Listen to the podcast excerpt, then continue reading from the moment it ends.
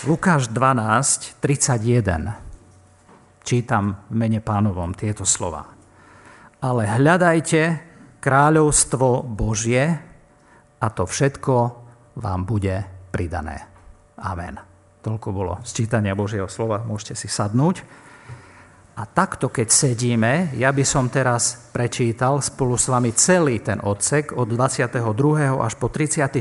verš lebo v tomto odseku zaznie toto Božie slovo. Takže vykladať tento verš bez týchto súvislostí e, sa nedá. A my sa k tomu významu dostávame práve aj preto, čo tam pán Ježiš o tom povie. To je v určitom kontexte. A Duch Svetý nebude tam vkladať úplne iný význam, ako tam už vložil v tom pôvodnom jazyku v tom pôvodnom texte. Od 22. verša teda čítame. A povedal svojim učeníkom, preto vám hovorím, nestarajte sa o svoj život, čo budete jesť, ani o telo, čím sa odejete. Lebo život je viac ako pokrm a telo viac než odev.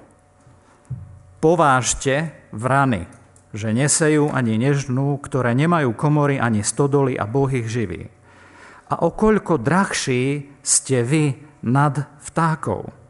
A kto z vás môže, starajúci sa, pridať k veľkosti svojej postavy čo len jeden lakeť? Ak teda ani len najmenšie nemôžete, prečo sa o to ostatné staráte? Povážte ľalie, ako rastú, nepracujú ani nepradú. A hovorím vám, že ani Šalamún v celej svojej sláve nebol tak odiatý ako jedna z nich. Ak teda trávu na poli, ktorá je dnes a zajtra sa hodí do pece. Boh tak odieva, o koľko skôr zaodeje vás, o ľudia malej viery. A vy nehľadajte, čo budete jesť alebo čo budete piť, ani sa takými starostiami neznepokojujte, lebo to všetko hľadajú národy tohto sveta a veď váš Otec vie, že to potrebujete. Ale hľadajte kráľovstvo Božie a to všetko vám bude pridané. Neboj sa, malé stádečko, lebo sa zalúbilo vášmu otcovi dať vám kráľovstvo. Predajte svoje imanie a dajte almužnu. Urobte si mešce, ktoré nevetšejú, nepominutelný poklad v nebesiach, kde sa neblíži zlodej a moľ nekazí. Lebo kde je váš poklad, tam bude i vaše srdce. Amen tak eh, ja som sa musel vrátiť k tomuto textu a nedovoliť si odísť, pretože eh, tam je taká sila a mám pocit, že Pán Boh chce cez to niečo nám hovoriť a, a, a musím povedať úprimne, že aj vaša odozva mnohých z vás bola veľmi živá. Takže ma to povzbudilo znovu sa k tomu vrátiť. Mnohí ste boli dotknutí tým posolstvom. Pán Ježiš tam povie v 23. verši, že existujeme pre vyššie ciele, ktoré by mali byť Božou prioritou v našom živote. Že nie sme len nejakí degustátori alebo nejaké modelky a modely, že život je viac ako brucho a oblečenie, že platí to, že bez Boha, keď toto platí s Bohom, hej, že život je viacej ako jedlo a oblečenie, tak potom platí aj to druhé, že bez Boha sme len obyčajní labužníci a manekíni a manekinky. Záleží nám na žalúdku, predovšetkým a hlavne a záleží nám na tom, oh, čo si na seba oblečieme. Nie je zaujímavé, že jedlo a móda je, sú také témy, ktoré, ktorými žije spoločnosť, svet. A je ťažké presvedčiť dnešnú kultúru alebo spoločnosť, že toto nie sú najdôležitejšie hodnoty v živote. Pán Ježiš hovorí v 30. verši, že toto hľadajú všetky národy sveta. v Matúšovi 6. kapitole povie, že toto hľadajú pohania. Že toto hľadajú všetci neveriaci. Pohania, hej, to sa tým myslí. Čiže Božie zámery s jeho deťmi sú vyššie. Sú to duchovné zámery a Boh má vyššie priority v našich životoch. A chce, aby sme ich žili, alebo aby sme sa k ním dostali. Ak nás Pán Boh vykúpil, ak nás Pán Boh zachránil, rozumieme tomu dobre, hej, že zabezpečil to najdôležitejšie. Život na veky, život väčší cez jeho spásu a záchranu prichádza, nové ciele do našich životov. A kto to zabezpečil, tak nepostaral by sa o nás? Nepostaral by sa o teba? Že porozumenie, že Boh má vyššie ciele ako len to, oslobodzuje od ustarostenosti. To je v tomto texte, v týchto slovách pána Ježiša. Keď pochopíš, že Boh má vyššie ciele v tvojom živote, musí ťa to oslobodiť len od toho zamerania na zháňanie jedla a oblečenia. V 24. verši povie, povážte vrany. Povážte vrany, že nesejú ani nežnú, nemajú komory ani stodoly a Boh ich živí. Pán Ježiš inými slovami povie, že, že od ustarostenosti, od prílišnej ustarostenosti oslobodzuje pochopenie Božieho zabezpečenia. Že Boh zabezpečuje. Keby som, ja som si čítal na novo niektoré nové verše, ktoré ma oslovili, napríklad Job 38.41. Tam sa píše, kto pripravuje Havranovi jeho pokrm, keď volajú jeho mláďatá k silnému Bohu, keď blúdia bez potravy? On to je, Boh sa takto stará o vrany. Žalm 145 zrazu vyskočil ako úžasný žalm. V 15. verši sa hovorí, oči všetkých, on, to sú oči tých, ktorí sú padajúci, ktorí sú zohnutí, oči všetkých hľadia v nádeji k tebe a ty im dávaš ich pokrm na jeho čas, alebo v svojom čase. Boh otvára svoju ruku a nasycuje každého, každý živočích svojou dobrotivosťou. Žalm 147.9, hneď na druhej strane v mojom preklade. Hospodin je ten, ktorý dáva dobytku jeho pokrm i mladým havranom, ktoré volajú. Že ako Havran volá? Neviem, ako Havran volá. Ale Boh sa o ňo stará. Boh, ktorý pripravuje potravu pre Havrany, sa stará o nás, jeho deti, učeníkov.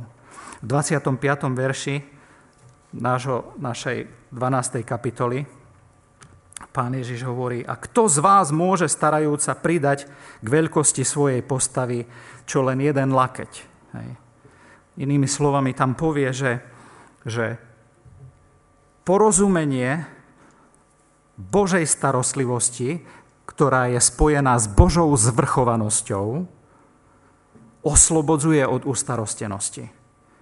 Inými slovami povie, že nebudeš tu dlhšie na tejto zemi, ako ťa tu chce Otec mať.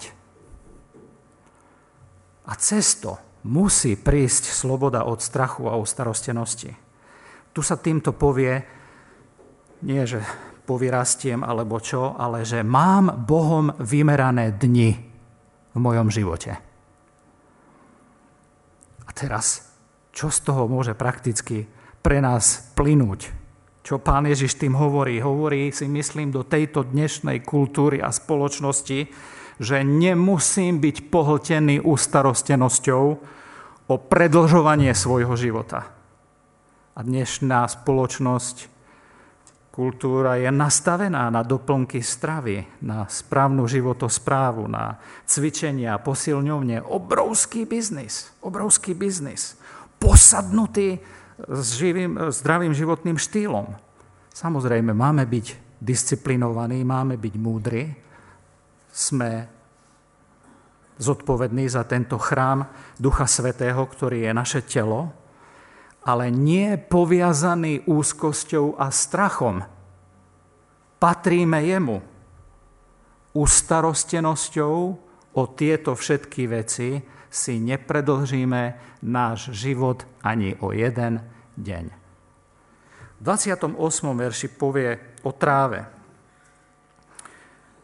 Teda trávu na poli, ktorá je dnes a zajtra sa hodí do pece. Keď ju tak Boh odieva, okoľko skôr zaodieje vás, ľudia akej viery?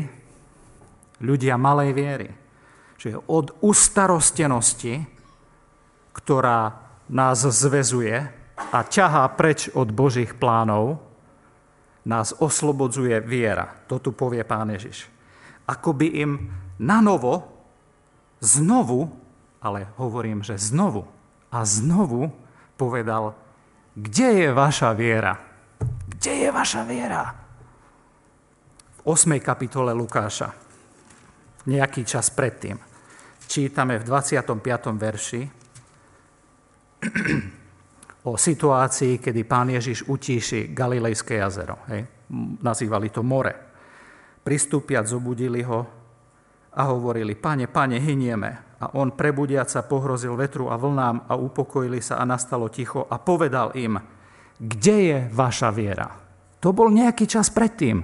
A teraz znovu, keď im hovorí o tom, ako môžu spočinúť Bohu, čo by mali byť ich priority, im povie, kde je vaša viera?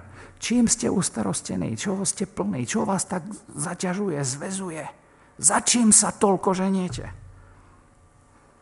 Kde je vaša viera? To je jeho otázka aj dnes, na tomto mieste. Ustarostenosť a strach sú dve zväzujúce diabolské sily v našom kresťanskom živote. V 29. verši preto povie, neznepokojujte sa, neznepokojujte sa. Imperatív, rozkazovací spôsob. Prečo sa bojíte? Myslíte si, že Boh celého vesmíru, lebo o ňom tu je reč, nie len nášho malého sveta, našich životov, ale celého vesmíru, ktorý nás povolal za svojich učeníkov a služobníkov Evanielia, lebo to rozpráva veriacim, svojim učeníkom. Myslíte si, že Boh celého vesmíru, ktorý vás povolal, dal vám službu zmierenia a službu Evanielia, vás nechá? Nepostará sa o vás? Nebude s vami? Ak poznáme jeho slovo a sľuby, ak sme spoznali jeho moc, potom je ustarostenosť a strach záležitosť nevery. Nevery. Ak mi nedôverujete, je to hriech. Ak mi nedôverujete, je to hriech.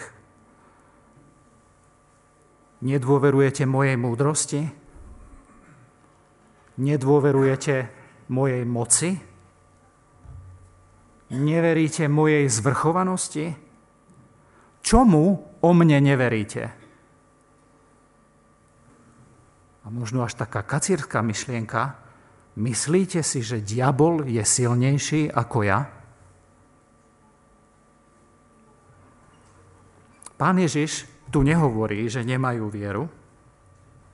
Nazval ich ľuďmi akej viery? Malej viery. A toto je vážny problém, pretože Boh je hodný našej viery. Ak máme aj piesne, ktoré máme v našom spevníku, ale, alebo ktoré spievame, spievať, tak ich musíme spievať s vierou. S vierou. Nemôžem sa rozplývať pri chválach, lebo však verím, že je hodný chvál, a v každodennom živote byť rozdrvený, rozdrtený ustarostenosťou a neverou. Že musíme urobiť pokánie z nevery. A to vedie k obratu. Pokánie to nie sú len slzy, nie je len ľútosť. Pokánie znamená obrat, obrátenie. To znamená obrat k tomu, že chcem mu, ešte, že mu chcem viacej roz, uh, uh, dôverovať. To vyžaduje rozhodnutie aj teraz na tomto mieste. Pane, ja chcem prestať s ustarostenosťou. S mojou malou vierou chcem viac ti veriť. Alebo s mojou neverou odpust mi. Odpust mi. Pán Ježiš im vraví, nedajte sa zožrať ustarostenosťou, strachom, lebo to je spojené s neverou, vašou neverou vo mňa. 29. verš hovorí o viere v Boha, ktorý je nad všetkým a ktorý sa stará a preto ja ako jeho nasledovník musím urobiť rozhodnutie. On tam povie, čo musíme urobiť. Prvá vec, ktorú povie v 29. verši je, teda nehľadajte, nehľadajte ako prvú vec v svojom živote svoju najväčšiu snahu a najväčšiu starosť a najväčšiu ustarostenosť jedenie a pitie. Nehľadajte, čo budete jesť alebo čo budete piť takýmto seba pohlteným spôsobom a dôverujte mi. Dôverujte mi. Neznepokojujte sa. Toto pán Ježiš povie tam tiež v imperatíve, ako rozkazovací spôsob. Od, a toto musíme priniesť pod kríž. Priniesť pod kríž upachtenosť za vecami a potrebujeme sa znovu pozrieť a sústrediť na Neho a Jeho záležitosti. A k tomu sa dostávame. V 30. verši povie, lebo to všetko hľadajú národy tohto sveta, veď váš otec vie, že to potrebujete. Od ustarostenosti, našej ustarostenosti oslobodzuje nielen viera a všetky tie veci, ktoré som povedal, ale Pán Ježiš tu príde konkrétne k tomu, čo ešte viacej nás oslobodí od ustarostenosti, a to je pochopenie otcovstva, pochopenie Božieho otcovstva. Ja som len veľmi krátko o tom niečo povedal minule. Ale pán Ježiš, keď príde tu, v tejto rozprave, keď sa spolu, keď ich vyučuje a keď príde k tomuto miestu, tak prvýkrát v tejto rozprave, ktorú máme zaznamenanú v 12. kapitole, spomenie Boha ako Otca. A toto je veľmi vážna vec. Keď pán Ježiš učí o Bohu ako Otcovi.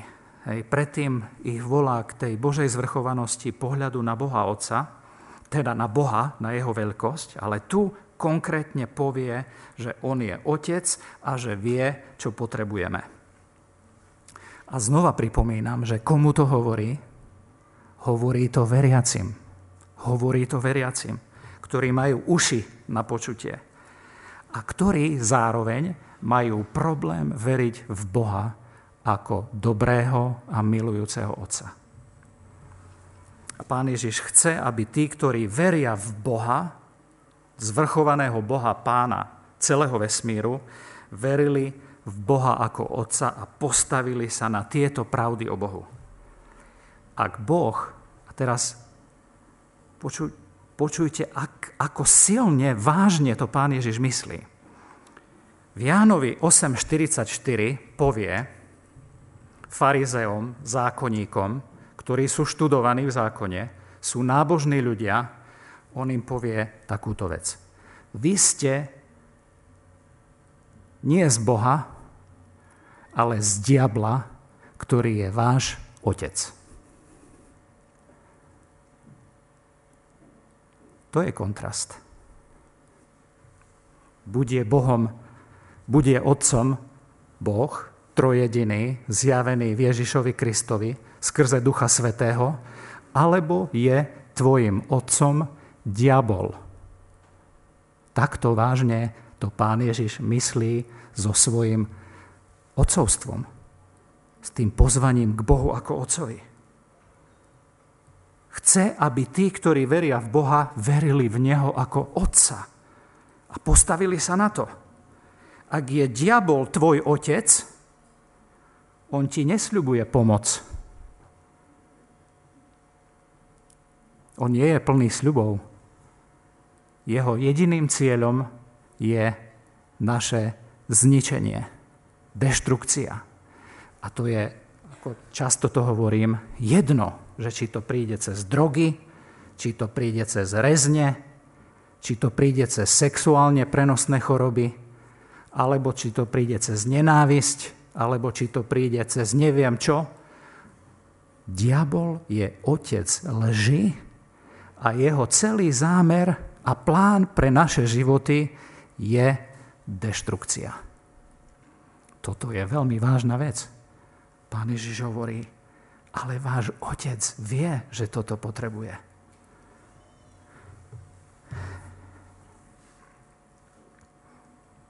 Alebo, ak pokračujem v tom silnom kontraste, ktorý pán Ježiš tam povie, ak je diabol tvoj otec, si ponechaný na seba samého a môžeš sa ustarať, môžeš sa znepokojovať a naháňať k smrti. Si ponechaný na seba a svoje hľadanie, svoju snahu. A jediné dobro, lebo aj do života takých ľudí prichádza z Božej milosti dobro. Jediné dobro, ktoré vtedy do života prichádza, je v podstate dobro Božej všeobecnej milosti, ktorá dáva dážď na zlých aj dobrých, spravodlivých aj nespravodlivých. Čiže aj neveriacich Boh žehná svojou milosťou, všeobecnou milosťou, aby nezahynuli, ale aby mali možnosť ho spoznať ako Otca. On tu odkrýva Otca. Všetko, čo rozpráva Pán Ježiš a čo koná, zjavuje Boha ako Otca. Lebo cez to, toto pochopenie, toto zjavenie prichádza pochopenie Božej milosti v našich životoch. A pán Ježiš prišiel na túto zem, rozumejme tomu dobre, že zostúpil z nebeskej slávy na túto zem medzi nás, aby sa meno Otec stalo najvlastnejším menom Boha v jeho nasledovníkoch. Že Boh nie je len filozofický koncept. Boh nie je tam niekde vzdialený. Chce byť náš chce byť môj, chce byť tvoj otec. Preto pán Ježiš nás učí, teraz sme počas modlitebného týždňa aliančného končievali vždycky modlitbou pánovou. Preto nás učí začať tým, že Otče náš. Odteraz je pre nás Otec a nie Jahve prvým menom Božím. Ako si toto môžem dovoliť povedať?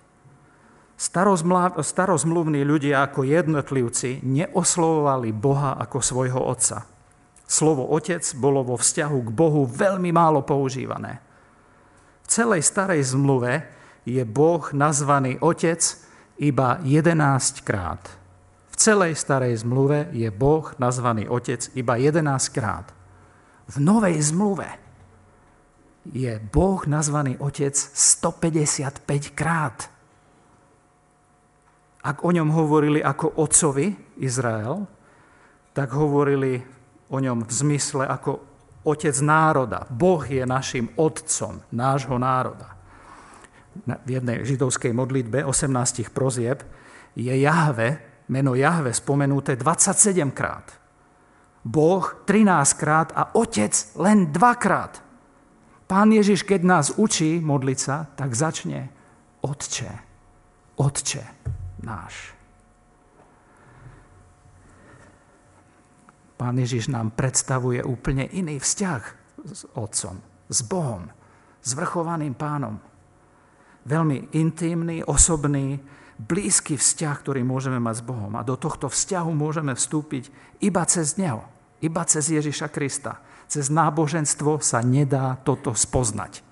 Musí nám byť Kristus v jeho sláve, veľkosti, zjavený. Iba cez vieru v jeho, vieru v jeho smrť sa stávame synmi a dcérami. Čiže z úst pána Ježiša, keď pán Ježiš toto povie, že Boh je váš otec, to je evanielium. Boh je tvoj otec. Dobrá správa, to hovorí o milosti, o Božom záujme. Hovorí to o Bohu, ktorý je otec a ktorému môžeme dôverovať lebo otec vie, čo potrebujem. Nebojme sa, Nebuďme ustarostení. Vie, že to potrebujete. No to je pohoršujúce. Koľkokrát sa nám chce niekedy vykriknúť v takej seba zahľadenosti, v seba zápase, v núdzi. Pane Bože, Ty sa o mňa nestaráš. Tak toto Božie slovo nás presvieča o tom z úst Pána Ježiša. Boh je tvoj Otec. Nepozeraj sa vtedy na seba. Pováž, pováž tie vrany, tú trávu. Rozmýšľaj o mne. Rozmýšľaj o Ježišovi, jeho synovi. A cesta k zabezpečeniu potrebného vedie cez vieru Otca, v Otca, ktorý vie, čo potrebujem. Keď mu patrím, keď mu patrím, môžem byť slobodný od strachu. Pán Ježiš ale teraz príde k veľkému kontrastu. V 31. verši. Ale, ale, hľadajte kráľovstvo Božie a to všetko vám bude pridané. Že cesta ku skutočnému pokoju vedie cez hľadanie Božieho kráľovstva. Že cesta ku pokoju v našom živote, skutočnému pokoju, vedie cez iný typ ustarostenosti, ak chcete ustarostenosti o veci Božieho kráľovstva. Rozmýšľanie o Bohu. O tom ustarostenosť je, hej, že stále o niečom premýšľate. Neviete sa toho zbaviť v noci, ráno. Trápi vás to. A tak ďalej. Naplnenie Božieho sľubu starostlivosti vedie cez hľadanie Božieho kráľovstva. Že vedie cez iné zákonitosti, cez ktoré sa naplňajú naše najdôležitejšie potreby. A my sme si pred chvíľou povedali, že naše najdôležitejšie potreby nie sú len jedlo a oblečenie. Máme hľadať, pán Ježiš tam povie, ale hľadajte, že máme hľadať Božie kráľovstvo. A toto sloveso horlivo, znamená horlivo hľadať. Hej? Tak ako pohania. Či by sme mali Boha menej hľadať, ako pohania hľadajú jedlo a ošatenie.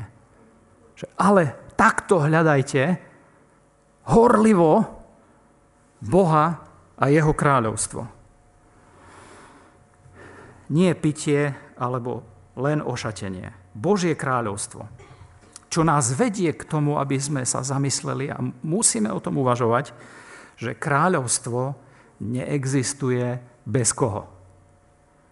Bez kráľa. Kráľovstvo neexistuje bez kráľa. E, v tej modlitbe Oče náš, Oče náš v zápäti ide, ktorý si na nebesiach. Otec náš, Otec môj, ktorý si na nebesiach, ktorý nesídliš tu medzi nami, nie si takto až náš rovesník, nie sme my jednou podstatou s tebou, jednou podstatou s tebou je iba tvoj syn Ježiš Kristus. My sme tvoje deti, ktoré ty si si osvojil, prisvojil, skrze Ducha Svetého napojil do tvojho tela. Čiže to oslovenie Otče náš, ktorý si na nebesiach nerozoznáva len ten intimný vzťah s Otcom, ktorý môžeme cez Krista mať s Bohom, ale tiež hovorí o tom, že ja si uvedomujem, s kým mám dočinenia. Ja mám dočinenia aj s kráľom. To je úžas. Že otec, ktorý je kráľ, kráľ, ktorý je otec. A tam je napätie medzi otcom a kráľom. A toto napätie medzi intimnosťou a bázňou je veľká výzva v našich životoch. Povedať, že Boh je našim otcom, nikdy nemôže znamenať, že On sa stane našim veľkým, skvelým strojom na výrobu nášho pozemského šťastia. Pán Boh nie je výrobca nášho pozemského šťastia, ako ho má zadefinovaný tento svet. že tá skutočnosť, že môžeme prichádzať k trónu milosti, musí byť sprevádzaná s pochopením, že Otec je kráľ, ktorý je na nebesiach. Hľadať Božie kráľovstvo znamená, že si uvedomujem, že Boh je aj kráľ, že je vládca, že nie ja mu rozkazujem, ale ja sa mu podávam. On mne rozkazuje. Žalm 145. Ja som nie nadarmo citoval z toho žalmu 145, lebo zrazu som si uvedomil, že Dávid začína v prvom verši tento žalm oslovením zaujímavým. A je to patrí medzi jeden z kráľovských žalmov. Vyvyšovať ťa bude môj Bože, kto? Kráľu. Môj Bože kráľu, budem dobrorečiť tvojmu menu na väčšie veky. Tak on, starozmluvný veriaci, chápal, že Boh je Boh Jahve, že Boh je ten, ktorý je veľmi milostivý, to uvidíme v tom žalme, a zároveň chápal, že on je kráľ. A možno, že viacej k Bohu pristupoval cez to, že je Boh, vládca a kráľ a postupne spoznával, že on je milujúci otec. A ja mám pocit, že v dnešnej dobe potrebujeme sa vrátiť k tej bázni, lebo to je súčasťou hľadania Božieho kráľovstva, súčasťou náuky o Bohu, ktorý je kráľ. Niekedy sa mi zdá, že až pri veľmi sa dnešná kresťanská kultúra väzie na takej vlne oteckovania a ockovania, keď v Novej zmluve iba na troch miestach je napísané, že Boh nám dovoluje k nemu prísť ako k Abba, otcovi. Na troch miestach iba v Novej zmluve. 155 krát sa povie, že Boh je náš otec. Že možno, že príde nejaká ďalšia vlna, kresťanského prežívania a vyjadrovania našej viery, ktorá, ktorej už nebude stačiť ocko, ale bude to ocino, ocinvečko, alebo neviem, ako niekto, niekedy moje deti sa smejú, tak mi povedia ocinkoško. Hej? Tak hľadať Božie kráľovstvo znamená nie len poznať Boha ako Otca, ale ho pochopiť a poznať a podávať sa mu ako kráľovi. A to, toho je plný ten žalm 145. Ako ja nemám nič proti výkriku viery, kde vyrazí zo mňa ocko. Ale to nie je jadro učenia novej zmluvy, ako by sme mali otca oslovovať. Hej. A tam neuhneme predtým. 155 krát otec, 3 krát ocko. Lebo Boh chce nás presvedčiť o tej blízkosti toho milujúceho vzťahu. Že nemusíš mať zo mňa strach. Môžeš ku mne smelo pristúpiť. Ja som sa stal naozaj tvojim otcom dobrým. V tom 145. žalme, kde Dávid nazve Boha kráľom, zároveň vyvýši jeho veľkosť. Veľkosť, tretí verš. Si veľký, tvoja veľkosť nevystihnutelná, výnimočný kráľ. Nikto sa mu nevyrovná. On je plný svojho veličenstva, nádherný v svojom veličenstve. To znamená hľadať kráľovstvo Božie, znamená hľadať jeho plnú vládu.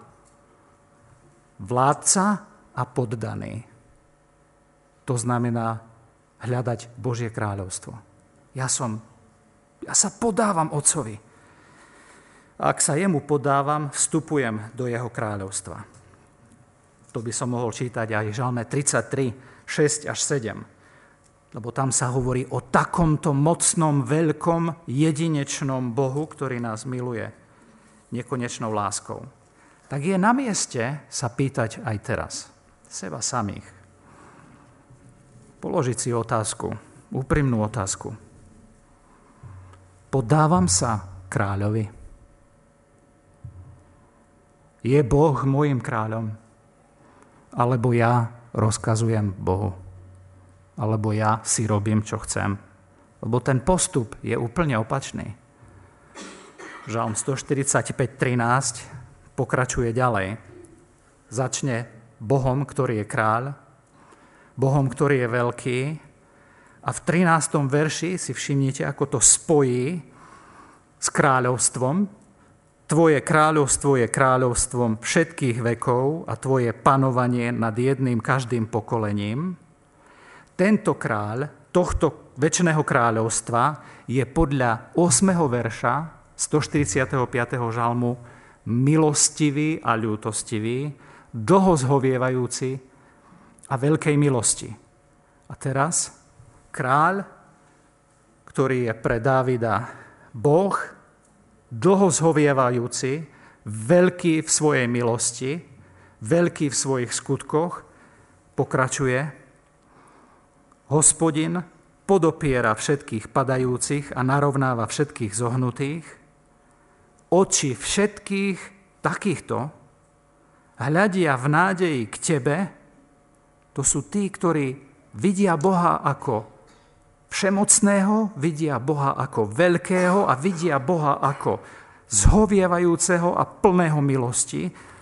Ich oči hľadia v nádeji k nemu a on im dáva ich pokrm v pravý čas, otvára svoju ruku a nasycuje každého živočícha svojou dobrotivosťou.